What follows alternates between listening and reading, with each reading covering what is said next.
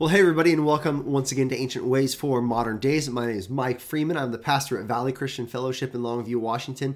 And we are almost to an end of our journey through the entire New Testament, looking devotionally at, at each chapter of the New Testament. Now, today we're in Revelation chapter 17. And uh, Revelation 17, uh, big picture, if we're going to get the, the big picture, there, there's a lot of imagery, there's symbolism, there's a lot going on here. But in Revelation 17 and then in Revelation Revelation 18, you have Jesus conquering um, the the religious side, uh, the um, the evil, uh, I guess, religious false worshiping side of Babylon, and then the the economic and political side of Babylon. So 17 and 18 kind of they go hand in hand as we're continuing to understand these these judgments that are poured out upon the earth. And uh, in this chapter, we're going to see the judgment upon this this false worship that goes along with, uh, I guess we can call it a new world order. The the the Antichrist, the the beast in his reign over the world, and it's a reign that is that is uh, instead of or replacing or attempting to replace Christ. And it's an opposition to Christ. And what we find here is that Jesus comes, uh, and, and we'll see that he conquers the, the false worship. Now, this is important because we have to remember that it is so easy for us to to uh, slide into a kind of uh, worship of of religious ideas or even to kind of like staple God's name onto things, but not actually worship in the way He calls us to, and not know Him based on who He is and and who we are before Him.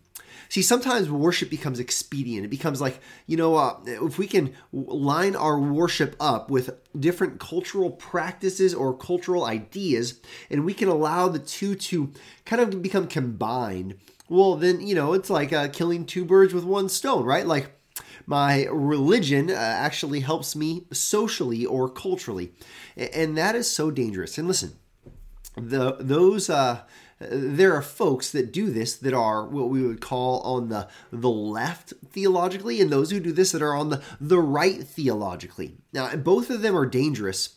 Uh, both of them are are evil and and either of them could actually be uh, the expression that we ultimately will see when God ends up coming and judging the beast. And what we're going to see is this false form of religion and so uh, let me let me ask you to turn with me. We're going to look at kind of all of Revelation 17. I'll try to be brief. There's a lot here, though. Uh, there, there's a lot worth considering. So Revelation 17, starting in verse one, it says, "Then one of the seven angels who had the seven bowls came and said to me, Come, and I will show you the judgment of the great prostitute who is seated on the many waters." With whom the kings of the earth have committed sexual immorality, and with the wine of whose sexual immorality the dwellers on the earth have become drunk. Now there's a lot there, right? But let's uh, let's keep going, and then we'll circle back to some of this. It says, and he carried me away in the spirit into a wilderness, and I saw a woman sitting on a scarlet beast that was full of blasphemous names, and it had seven heads and ten horns. The woman was arrayed in purple and scarlet and adorned with gold and jewels and pearls. Holding in her hand a golden cup full of abominations and impurities of her sexual immorality. And on her forehead was written a name of mystery Babylon the Great, mother of prostitutes and of earth's abomination abominations. And I saw the woman drunk with the blood of the saints and the blood of the martyrs of Jesus. And I saw her, and I, when I saw her, I marveled greatly. Now, this uh, this interpretation, this woman is she's on the beast, so she's aligned with the Antichrist, and she's she's robed in the, these these fine uh, this fine attire, and uh, she is she is full of abominations. This is false worship. Now, she, she her false worship is aligned with sexual impurity and sexual immorality. But this is this is who she is. And then we continue. I want to skip to verse nine. It says, "This calls for a mind with wisdom." Now, th- there's a, a sense here that we're being called to think deeply and think spiritually about these things. The seven heads are seven mountains on which the woman is seated. Now, this is potentially, there's debate over this, but this is potentially referring actually to Rome and the, the seven hills of Rome. Is, Rome is kind of classically known as the, the seven hills. And in that, there's a, a strong possibility that this is referring to Rome, which we would see is the, the seat of, of false worship. And this is where the woman is seated. It says, uh, they are also seven kings, five of whom have fallen. One is, the other has not yet come, and when he does, he must remain only a little while. This is potentially also talking about seven iterations of of the uh, maybe the the Roman Empire in the world. Um, this this force of um, dominance and and of power and of prestige. Verse eleven. As for the beast that was and and is not, it is an eighth, but it belongs to the seven, and it goes to destruction.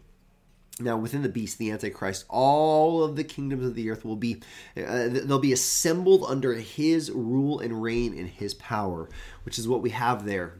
Verse 12, and the ten horns that you have, that you saw are ten kings who have not yet received royal power, but they are to receive authority as kings for one hour together with the beast. These are of one mind, and they hand over their power and authority to the beast. So these are 10 kingdoms kings and they, kind of are almost like uh, you know almost like yes men. They they receive this power so that they can give it to the beast this this uh, this antichrist at the head of a, a a global government that is ultimately in rebellion against the lamb. Look, look at verse 14 they will make war on the lamb and the lamb will conquer them for he is the lord of lords and king of kings. Amen and those with him are called the chosen and faithful. And the angel said to me, The waters that you saw, where the prostitute is seated, are the peoples and the multitudes and nations and languages. And the ten horns that you saw, they are the beast, they are, and the, so I'm sorry, and there, and the ten horns that you saw, they and the beast will hate the prostitute, and they will make her desolate and naked, and devour her flesh, and burn her with fire for God has put it into their hearts to carry this carry out his purpose by being of one mind and handing over their royal power to the beast until the words of God are fulfilled. And the woman that you saw is the great city that has dominion over the kings of the earth. So here's what happens. Really, if I were to kind of say snapshot view, here's what happens. This a woman, this false worship not not an actual woman, but this this false worship that the kings of the earth, this this global government, they align themselves with this this false worship structure, uh, and it stands as opposed or in opposition to Christ.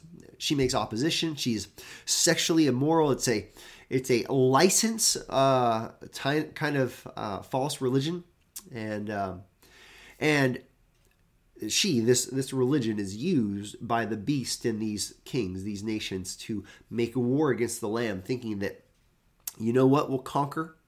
You know what will conquer? What we will conquer the the the king of kings and the lord of lords. We will conquer him with our own new um, brand of worship. Well it fails. And when it fails the the antichrist the beast and these other kings they turn upon her and they devour her and they destroy her. See, uh, here's here's our application. We can get into end times more and more, and, and there's so much here to pull out, and I think that this is kind of inspiring and, and thought provoking. But but but here's where I want this to land as our ancient way for our modern day. Here, here's what it is. Oftentimes, we think that if we compromise in our faith, we will end up with the approval of the world around us if we if we slide into liberal Christianity, or, or if we if we uh, kind of push hardcore into this uh, this syncretism between uh, the religious right and Christianity, if we if we go that direction, well then then you know what that will that will benefit us. But here's the deal: anytime we compromise aspects of our faith for the approval or for power that comes from this world, anytime that happens, sooner or later sooner or later it will turn on you. Whether it's compromising uh, into liberal ideas or where it's aligning Christian ideas with with a re- religious right political agenda that actually doesn't have Christ as King of Kings and Lord of Lords. See, see, there are errors both ways. Some errors might be more grievous than others. Uh, I think that the, the, further we go into uh, a liberal idea of the Christian faith, that we just we just outright completely completely abandon Christian teaching. Uh, those who lean toward toward the right, they I wouldn't say they completely abandon Christian teaching, but they they they, they lose the point. And it becomes about this this world and the power that we can seek in this world. But here's the deal both end up uh, riding the beast. And both end up getting devoured see the ancient way of our modern day is to allow the bible to determine our values to allow the bible to, to determine our beliefs and to be able to speak truth regardless of the uh, the political the economic and the social consequences we might face. We must let the Bible speak as God's word and not try to use the Bible to fit in to whatever group that we're drawn to be part of. You know, the reality is we live in such a polarized world right now.